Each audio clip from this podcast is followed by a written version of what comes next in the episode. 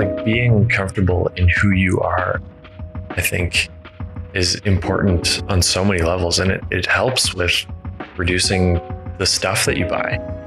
Hey everyone, you're listening to the 2M Creative Labs podcast. This podcast is about learning from the stories and the processes that creatives share with us on their pursuit of their passions.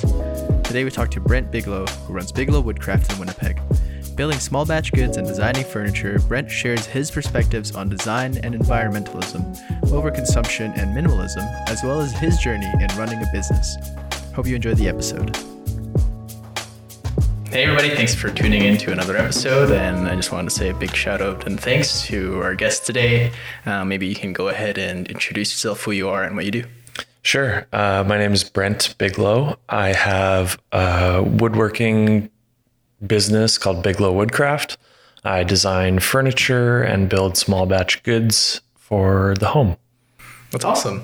Um, we reached out to you because you had listened to a previous podcast, but coincidentally, Serena has actually already spoken to you in the past, mm-hmm. um, and you did a small little, small little project that. Yeah.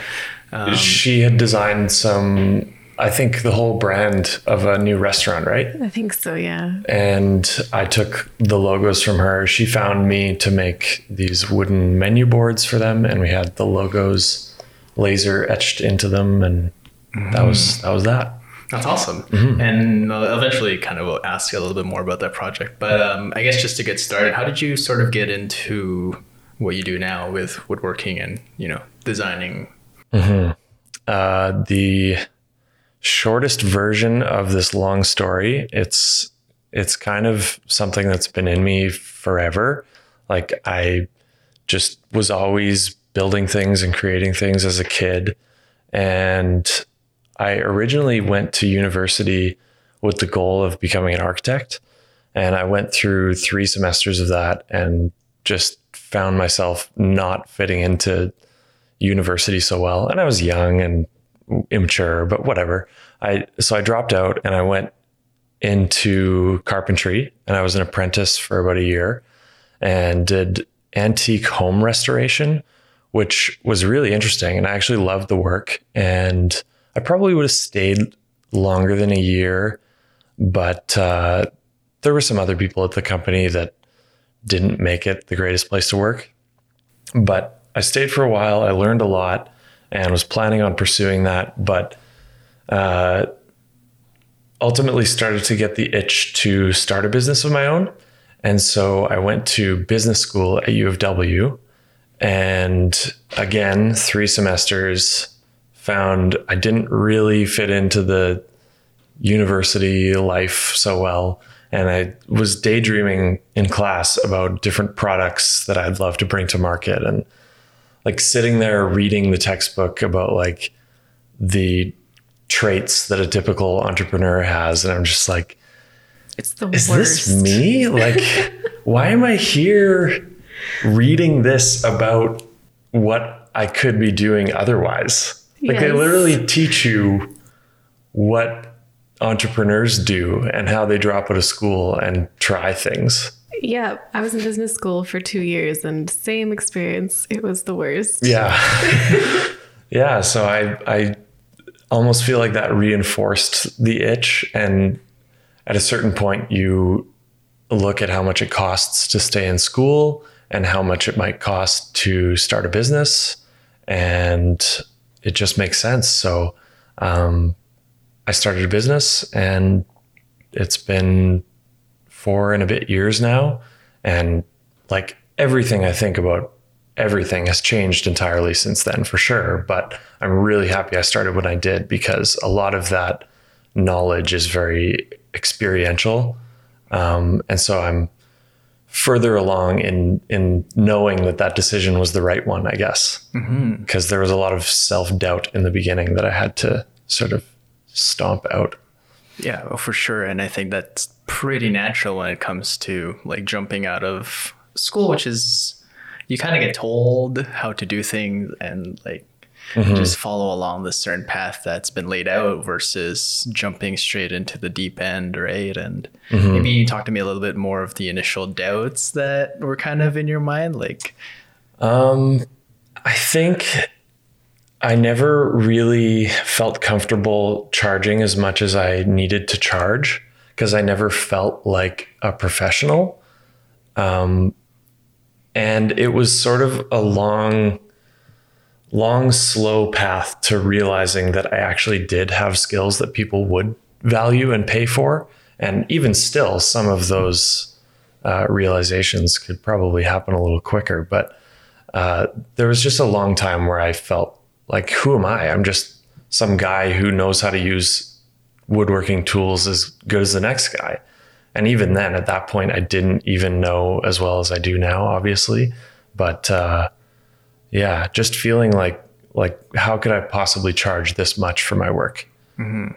Um, but now I feel a lot more comfortable in that. I've spent years just working with wood, practicing, honing my craft, and studying other people who have come before me and what they have learned and how they operate things and different techniques. Like there's such a vast amount of knowledge on this. Like it's it's something that's existed for thousands of years. Basically for 100 to 200,000 years humans have been creating some kind of something out of wood. And so there is a ton of history to study and what different tools existed through the ages and how people use things. And like in the last 100 or 200 years we've kind of created efficiencies and new types of tools that make things easier but maybe have some downsides that we don't notice at the time. And then looking back on it we find oh the traditional method of doing this or that was actually better for this reason. And so i don't know. I find i find myself really fascinated with the history of it and digging into why we do what we do with wood and creating my own style from that. Mm-hmm. Yeah, and you take a lot of influences from like previous like traditional ways of doing things too, right? And trying to bring it into your own craft. Mm-hmm. Um, and that's I think that's super fascinating. And like I've never been like a handy person, really. Mm-hmm. I mean, I've done like carpentry before and just kind of been there as like a job, but when you really look into like the craftsmanship type of things that you do, like there is a lot more like attention to detail, mm-hmm. I suppose. And it's even, I guess, just like to bring it back to more of a like general like entrepreneurship and like skills approach like it's hard to kind of evaluate that as some sort of number that you would charge i think yeah it is and it's I guess there are there are precedents in renovations and there are precedents in building decks and stuff like that. You can go and get five quotes from somebody who builds a deck and pick the middle quote um, and generally get something good. And whereas with furniture design, you're you're not only picking a craftsman who can use tools in an accurate way and produce joinery that's going to hold for 100 years, you're also picking somebody's artistic eye and their actual design ability. And so to put those two things together, like I can't charge, you know, a carpenter's rate and a designer's rate added together. You know what I mean? Like, I mean, maybe someday that would be really cool, but I wouldn't feel comfortable doing that right now. Like, hmm. yeah, $200 an hour please and thanks. Like, can't do it. I would feel like a fool. Mm-hmm. But it is hard to find that uh, that number, and in the design time, especially, I feel pretty uncomfortable like spending extra time designing and then charging for that. But I think that's kind of the next mm-hmm. frontier I need to address is like how do I charge for that properly? Right. That's interesting. So one question I had was when you when Serena came with her vision for these menu boards, um, mm-hmm. how did that kind of work out? Because I think you had some sort of like design already in mind to keep it minimal and simple, but still. Yes, I think it was like a baseboard and then a small thing that was nailed down, something like that. Oh, really? Was it? I don't know. Um, this was a while. I don't back. know if it was two parts or not. It could have been, but I I definitely remember you had the whole thing like pretty well designed already. Mm-hmm. And so right from there, I think I maybe had one or two questions and then was able to just quote right away. Um, I find myself doing like maybe a third of my jobs are like that, and two thirds need more design attention. And it's kind of nice to to go back and forth between the two. Right. But uh, yeah, you had you had like inspiration photos, and you had your measurements, and you knew you wanted uh, rounded corners. We talked a little bit about the hardware. I remember. I think so, yeah. Yeah. And then we picked a color, and that was that. I think. Interesting. So you so people do come in with their own sort of design and do people ever come in with like something that's so unreasonably like even like physically impossible that Yeah. you sort of have to like because I mean it's sometimes you would talk about like designing furniture but we don't really know if it's structurally sound or even Well, I like have no can idea you about even do something like this right Well, I mean, unfortunately for some of my earlier clients, uh, I didn't really realize some things about that, like the structural integrity. Like it's one thing to just be able to hold weight on top of it, but to take, you know, a shove from all different angles. Uh, I find a lot of newbies, myself included, when I was a newbie, you'd make a table and then you'd push on it from one direction and it just like it wiggles back and forth like significantly. And you realize you need to brace it in both directions. You can't just have like there's a lot of um, live edge tables with bolt on legs which is fine. It's a great way to get a natural product into your house bolt on powder coated steel legs are inexpensive i'm not bashing it i'll make those for people all day but a lot of the leg designs that come from somebody's Etsy store or something, they're really only braced in one way. And so those tables are wobbly. And I'm sorry if you're listening to this and you have a wobbly table or you just ordered legs like that, but there's there's a little bit of consideration that has to go into the structural integrity of a piece. And this DIY culture right now is kind of keeping that alive in some ways. Whereas if the professionals were in charge of all the table legs, we wouldn't have that problem, I guess. I don't know. That, that's not really what I mean to say, but yeah, it's it's cool to be able to. I mean, even like for me, like yeah, I can just go into YouTube and look at IKEA hacks or something Yeah. absurd, and like okay, like this works for that person, and it's not so uh, intimidating to approach. Yet at the same time, having somebody that has that experience look at it and be like, this won't last. You Yeah. know, like if you move it in this way, you're screwed. And I might not even know that from just observing from a distance. And I think that's pretty important. Like with anything that we buy, tables or like couches or just yeah. like equipment, is that you want it to last. Yeah, you want to be able to keep it as long as you can. Mm-hmm. Like, okay, three things now. Sorry. Yes. The first, I am a huge advocate for DIY, for doing things yourself, finding the materials in your own life already or cheaper alternatives out there and putting it all together yourself to get something that is designed for you and you will cherish even more than if you bought something. Like the value you assign to something that you put your own efforts into is always higher. That that's great. I think it's important to have an inherent value in the things that you have in your life so that you're reducing your waste. You're not buying a coffee table every 6 years. Generally, if you make a coffee table and you do a pretty good job, you're probably going to keep it forever and you might give it to your kid or something.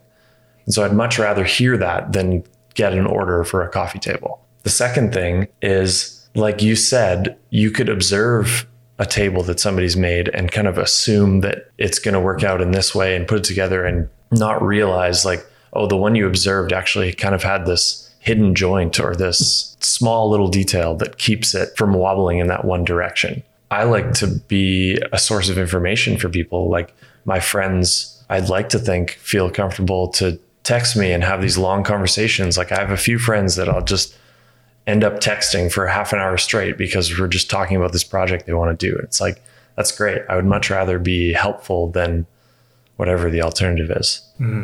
Um, And I forgot the third. we'll eventually get back to it. I think it's one thing I wanted to ask was because you are a big advocate for DIY stuff. Mhm. Does it ever kind of come into clash with like, well, if people can do it themselves, then why would they come to me in a way? Or has it ever come Um, into that kind of space when you were early on and maybe not so much now? I just find myself never really concerned about competition in any capacity. Like, I'm one person. Like, I only need to make two or three pieces of furniture a month to be doing fine. And so there's big businesses like IKEA and the brick and whatever that they're trying to eat each other's market share all the time and competing. And like I don't really have any competitors. There's at least 15 other woodworkers in Winnipeg that I know of that are doing the same thing as me and I'm never losing a client to them. You know, I get clients like I said earlier, I've got two thirds that are generally interested in some design as well as the building of it, and then one third that has a design already.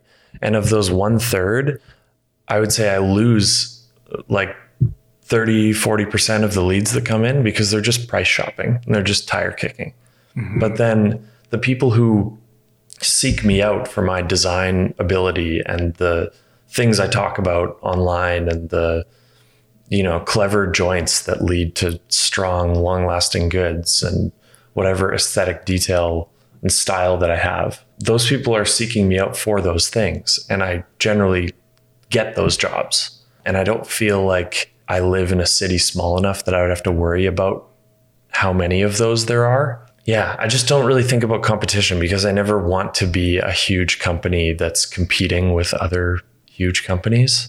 Mm. Yeah. That's such a good mentality to have, I think, and it keeps everything healthy and you're Mhm. always in this weird race with other people that aren't necessarily even trying to compete with you and hmm yeah, for sure. When it comes to well making things last and we want to I want to talk about a little bit more on overconsumption and environmentalism and that's I think a big topic that you advocate for is to well obviously like make sure that things last for a long time. When you're in a point where you're also trying to sell stuff, right? Mhm. Like how do you kind of steer it in a way that like you don't need to buy all of these things yet I'm making all of these things um Yeah. It's it's an important consideration for sure. Um, the act of consumption is a big problem. We are being trained more and more to just buy more things. And we can talk about fast fashion all day but what about fast furniture? You know like that's that's a big problem. There are trend afflicted pieces of furniture out there everywhere being marketed to us all the time.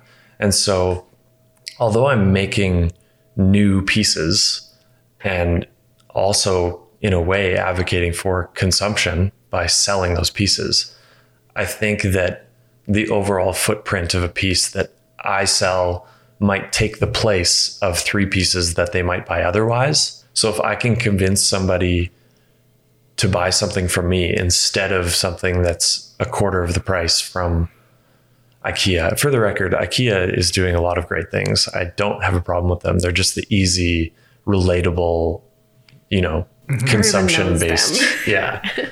Um, when it comes down to like a coffee table is always an easy example.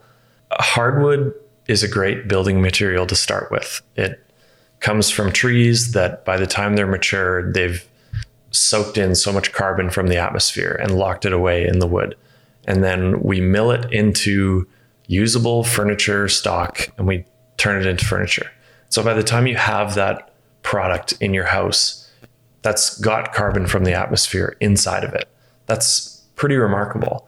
If you take that and you keep it for 100 years, that is a way better choice than going to IKEA and getting something that is mostly sawdust and glue. Although, like using sawdust and glue to make new materials is great also because you're reducing the waste and the whatever. You buy something from IKEA that's like plasticky and does not have environmental regenerative qualities like wood from a forest and you replace it even in 10 years, like 10 years is pretty good for a cheap table. If you can get 10 years out of a cheap table, you're doing good. Keep keep doing that. But if you do that 10 times in the time that one coffee table lasts, like that's a far more environmental choice to make in the beginning. And it's not going to cost 10 times as much. It's going to cost 3 or 4 times as much. Yeah, it's a it's a good way to look at it in a long term kind of expense too, right? And because we always talk about things like leather boots, for instance, Ah, yes. right? And like vegan vegan leather or some sort of material that is f- very friendly in the short term, mm-hmm. but you do have to consider how often you're going to replace that, which adds up to not just like a price wise cost, but mm-hmm. the footprint cost as well. Mm-hmm. Yeah, and it's it's tricky, like I guess to kind of make that decision where it's like, oh, I'm only spending two hundred dollars on a coffee table, but over the course of like ten years, I'm actually going to be spending ten times that, if if right. Um, it's funny you bring up vegan leather. So I have regular cow leather things, but I also have some vegan leather things. And like I try to reduce my like ca- the cow problem is a big problem. Uh, the red meat problem is a big problem.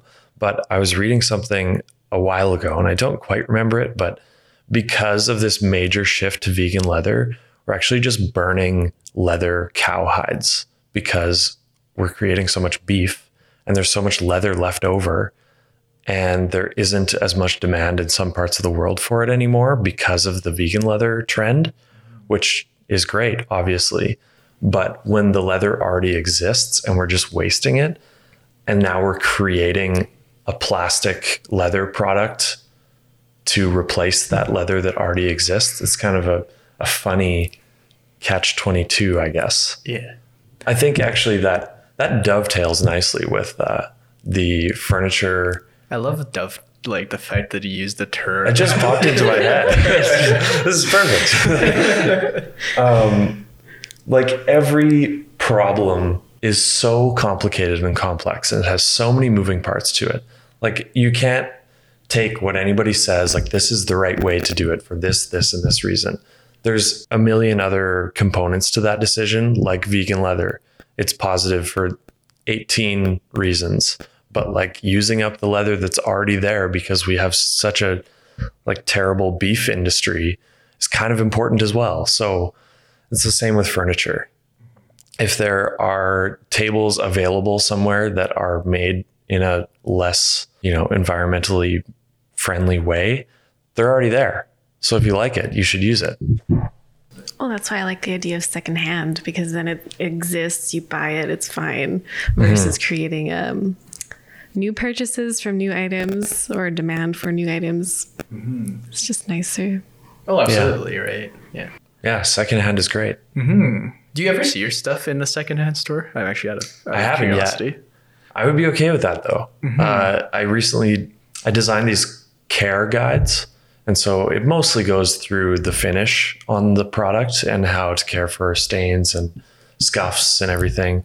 But at the end, it, it says like if you can ultimately decide that this is no longer something you like, then please at least go to the effort to get it to somebody who will still appreciate it. It would be way more desirable to see this piece in a thrift store than in a landfill or something, That's So- very true. Or even collecting dust in some storage room. Like mm-hmm. everybody has those closets or those rooms or those drawers, and it's like That's everything in there still has value. Like give it, mm-hmm. get it to somebody who will value it. Mm-hmm. Yeah, that's a very minimalist principle, I think. Yeah, minimalism is attractive, but it's super hard. yes. Yeah. What are your thoughts on, I guess, now that we're segueing into minimalism? Like, how do you kind of see minimalism and implement it into either your life or your business? Um, maybe just some thoughts on that. Um, ideally, we should all be minimal, minimalists. I think, like, we have gone through 75 years of being told that we need more and we need the newer thing and the better thing. And none of that messaging has ever talked about what we do with the thing that we're replacing. And so we're just spending all this time being influenced. And even the strongest people, like, I'm not counting myself out of this, like, every human being that there is, is being advertised to at an alarming rate that is unprecedented. And it's only in the last few years, I want to say, that anybody is talking about minimalism or what to do with the things we're replacing on any scale that's reaching any mass of people. And so here we are with our junk rooms and our junk closets, and we still want new things, you know? Like people are buying bigger houses rather than realizing what they actually need and what they need space for. And I think that's a big problem. And because it's so systemic, you can't really escape that circle uh, without kind of addressing it all at once, like your inputs and your outputs. Yeah, it's a vicious circle for sure. Oh, absolutely. And yeah. I love the movement that we're kind of seeing in terms of minimalism. And there's, you ever heard of like the minimalism challenge where you would like get rid of one thing in one day and then the next day you get rid of two and oh, wow. you do it for a month and then it goes on till you get rid of so much. And um, I try to keep things very like empty for the most part. All you own is cameras and plants. exactly, and because I mean, I've always seen minimalism as just like what what matters, you know, like it, mm-hmm. like I don't really look at it as like having less things per se, but it's just like having less things that don't matter as much. Mm-hmm. Um, so obviously, like for me as a creative, like I need I need camera gear mm-hmm. or running a podcast. I need all these microphones. And for um for a base observance of minimalism, it's just like, oh, you're buying so much stuff. You're buying so much equipment. I'm like, but I'm also not buying like clothes as much or buying new furniture as much. Um, mm-hmm. And it's I that's how I see it. And yeah, like picking and choosing what you're trying to collect and what you're actually cutting down on. So how do you determine what you need? Because I think you had mentioned you have to pare down into what you need. Uh, it's it's like a nearly impossible task for most, I think. And like there's there's all kinds of challenges, like you say, and then there's you hear of people. What is it? They lay out their closet in a way where they put something on a hanger, or they turn the hangers the other way, and then when they finally wear a shirt, they put it back in with the hook facing the other way. And so at the end of, say, three months, it's like, oh, wow, there's eight shirts that I never turned the hanger on. Oh, so cool. I don't need them. Yeah. Or maybe six months or a year, whatever it is, mm-hmm. whatever you're comfortable with. I think there's lots of techniques like that. The subreddit minimalism is a great resource for this that I, I read sometimes when I feel like changing, mm-hmm. but not everybody feels like changing all the time because change is hard, but change is good. So yeah, there's there's lots of techniques like that. I personally I just love to find things and decide, you know what, I don't need you at all. And I find that very like empowering to just know that I'm fine without these things and more than the accumulation of goods that I have like that's not me. I'm me. I have my relationships with people and I have the skills of my own that I've developed. And like that's a reflection on me. It's not the things I have. Mm-hmm. That's yeah. a very good way to look at it. Yeah. And even for me personally, like again, you said 75 years. And I can totally understand it. Like growing up, it's like, oh, you got to get all these things. You're eventually going to buy a home, have a car, mm-hmm. you know, have like a like a bunch of rooms and a bunch of nice clothes. And I do remember growing up, it's like, oh, I want that, I want that. And I'll mm-hmm. eventually get all of these things. And as you sort of come to understand that you aren't the collection of those things, and it's just the skills mm-hmm. you develop, the relationships that you make, and like, the things that really are important to you, like that's the stuff that you want to keep. Because I mean, for me mm-hmm. personally, it's just very overwhelming to have a lot of stuff. Yeah. And there's yeah. definitely you're right. Like there is something empowering about saying like I don't need yeah. I don't need these things. Like being comfortable in who you are, I think is important on so many levels and it, it helps with reducing the stuff that you buy. Another thing I, I just remembered. Um, no, I don't even remember it now. oh, yeah, I remember now.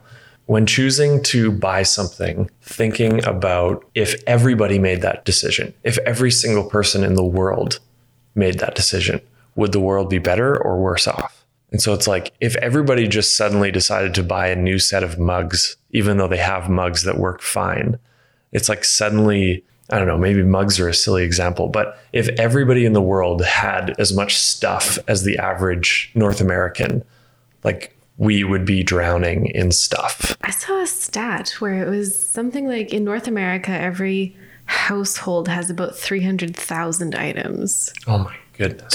What? Yeah, isn't that crazy? Like, how do you fit 300,000 Also, who counted all them? Yeah.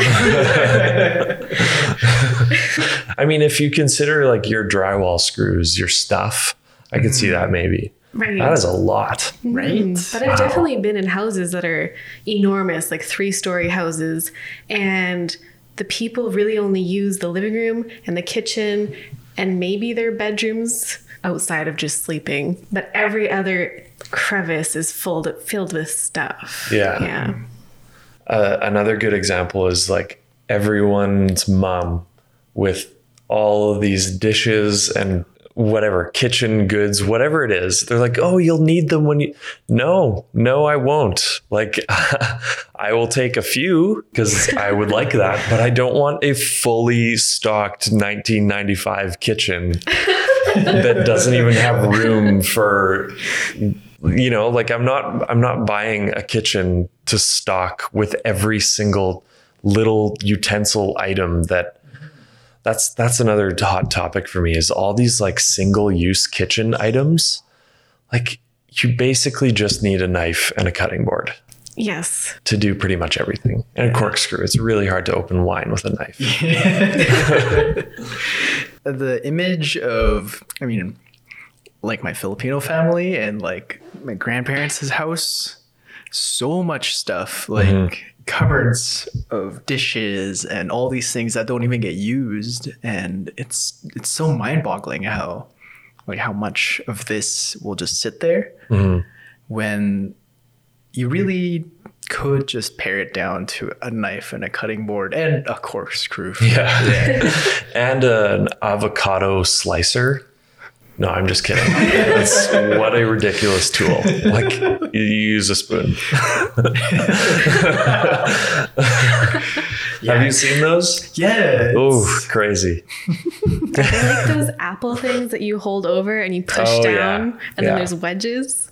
Those are so weird. see like i i can understand if somebody is like oh i just i just love this thing. It cuts apples perfectly for me or it cuts avocados perfectly. I use it all the time. Like that's fine. Great. Good stuff. But you don't need all of them? Like it's yeah a knife is fine. Yeah, I think when you kind of look at it and can actually honestly say like I use this all the time or like I love having this. And hmm. like truthfully like if I did not have this like it would be a problem because I would constantly look for it. Mm-hmm. Like that is a legitimate scenario in which maybe I should have one. You know, Yeah. like if you're constantly going to your kitchen and saying I don't have a can opener. And because you're always opening cans for some reason. Mm-hmm. like it's totally okay to buy that thing. yeah But if you're buying it and used it once and is never seen ever again, but there's other tools in which you can like take advantage, then that's maybe you start con- considering like I have I don't actually need these things, right? uh, actually to bring this back to woodworking um, a big I, I read this article on core 77 over the weekend and it was written by a furniture maker and it was about all of these new tools that are designed to just be like a multi-tool but for the homeowner that's in the store and is like they already have a hammer and a chisel and a rasp and whatever. They have what they need but then there's like the new hotness from whatever tool company x. And one example was a chisel with a rasp. And if you don't know what a rasp is it's like a cheese grater for wood. Um, but basically It's a chisel with a rasp on the whole metal side of it. And to use a rasp, you use two hands. And so now one hand is on a sharpened chisel edge. And to use a chisel, you often use two hands to line it up nicely. So now your hand is on a cheese grater rasp side. Oh no. and it's like this is a real tool that's being marketed to you know DIY homeowners whatever there are tons of tools like this and it's just needless marketing nonsense to try and sell more things and affect their bottom line and if you talk to any professional before buying that they would they would laugh in your face or they'd kindly let you know that you already have a chisel and a rasp and you should keep them separate That's a great example. It's absurd. it's absurd and that's probably the best example that I saw. But there, you could walk through a tool store uh, with somebody who is fluent in tools, and they could point everything out to you. It's it's incredible, and it's such a problem. Like we're wasting materials from the earth, and then we're wasting advertising companies' time and like for what? Literally nothing to hurt people's hands. Put them on a cheese grater, yeah. Yeah. or let them know that they should only use one hand and do a poor job. Mm-hmm. Yeah.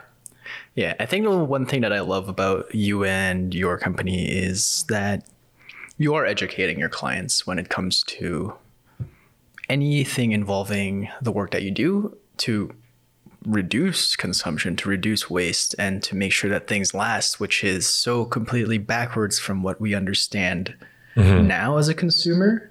I think that's a mindset that everybody should kind of consider having is figure out how much you really mm-hmm. need to make or how much you really need to sell and then just stick to that. There's no need for this massive amount of growth that leads to all this waste. Mm-hmm. Right? Simon Sinek, do you know him? He's yep. he wrote Start with Why and Leaders Eat Last, which are two fantastic books. Oh man, I just realized that w- the quote that I was going to bring up is not a Simon Sinek quote. but those are two great books and you should read them. um, oh, what's his name now? Seth Godin. Oh, also this is marketing. Yes, this is marketing with Seth Godin. Yeah, another another great uh, marketing specialist, I guess he would be. He has this podcast called Akimbo, and it's just great for freelancers, for anybody doing a craft and kind of running their own show, uh, small or big, or probably not big, maybe medium. Um, and he really advocates for finding your like ideal 1000 fans and no more than that. And if you're diluting your messaging and what you're saying so that it has more mass appeal and you're finding a wider audience of people who might care less, then you're always going to be trapped in this kind of circle of, you know, questioning what you're doing and like having to grow and having to dilute and dilute and dilute. And so I really like that idea of just finding your 1000 fans that will support your business. They'll pay your bills. You'll be able to do what makes you happy. And if it grows from there, that's fine too, because at least it's going to grow in a genuine way and you're not losing sight of your why, as mm. Simon Sinek would say. There we go. It was correlated. You pulled it all around. Yeah. That's a good way to look at it. And I've always wondered that with like our platform, right? Is that we're bringing so many people from different walks of life, different disciplines, and it can feel that way where it's like it is very diluted because you have woodworking and then you have a designer like the last episode or you have a photographer coming in and it's a very broad mm-hmm. sort of audience. And yeah. But you found like like it's the Creative Labs podcast. You're talking to creative people who all have, you know, a few brain cells out of place or something. Like like creative people are anomalous in that they all find these clever ways to combat motivation and life in general. And I think it's interesting to kind of just have these conversations and see what makes different people tick and using your framework, I guess, to formulate the interviews. It couldn't be diluted, I don't think. Mm-hmm. Yeah.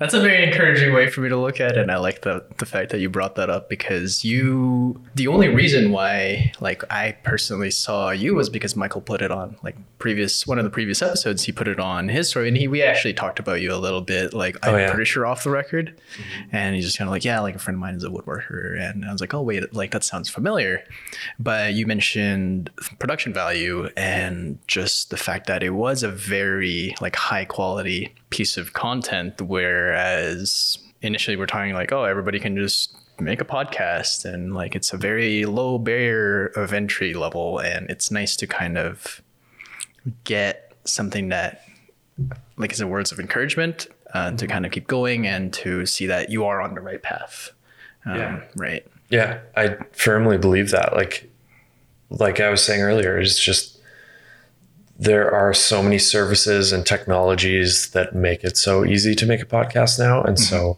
anybody can definitely flip that switch and speak. But uh, you're doing something more, and it's notable. So keep Thank you. on keeping on.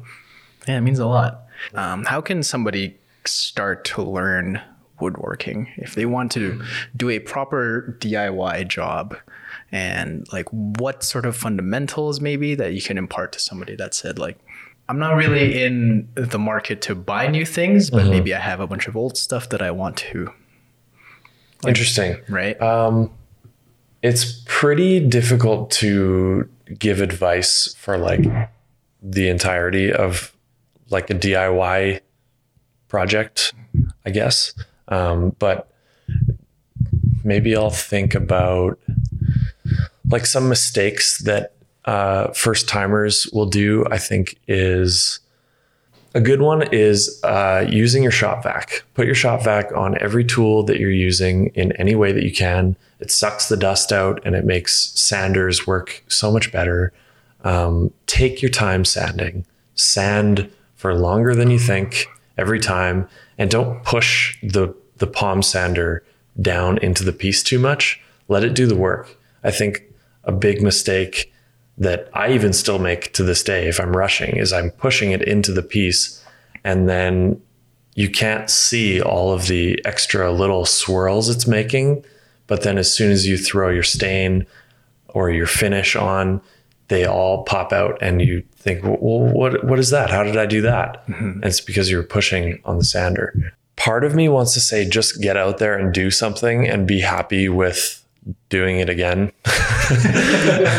but also like, like do your research because everything is pretty easily doable, but there are certain mistakes that you might make if you don't do a little bit of research first.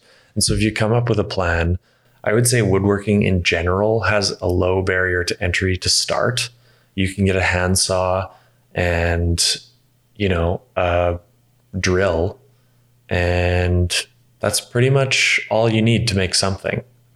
And so if you have an interest in it, uh, YouTube is a great resource. There's lots of people on YouTube that are at every different level of somebody's own intrigue in woodworking. So, yeah, go for it. Like a wobbly table that you, if you imagine the three axis, X, Y, and Z on a piece that you make, if you only have wood going mostly in line with two of those axes, like it's gonna it's gonna be wobbly in the other direction. Mm. So that's that's my general quick assessment of the problem. yes. If I ever actually have to make another table, then I will come to you and say, hey, Sounds good. We can text for 30 minutes and then and then you'll be set. I get really, I I love those kinds of things where it's just sort of like verbally, just all the thoughts kind of come into play. Um, do you have any other questions that you'd like to ask? Uh, no, I don't think so. Yeah. All right. Um, I guess just to kind of wrap up, like, is there any f- uh, final words of advice that you want to give to anybody that's listening out there? Like Bigelow Woodcraft started as a furniture company and it's kind of grown into a design company and a small batch product company. Uh, and I can feel the pull kind of towards a more environmentalist uh, role in educating customers and providing options that are accessible and good for the environment. Um, and I don't really know what that looks like from a business standpoint yet, but it's always on my mind. And so if you're interested in that and interested in furniture design, uh, I think my website and my Instagram are great resources to keep up with me trying to build a business out of what's in my brain. Uh, I have bigelowwoodcraft.com.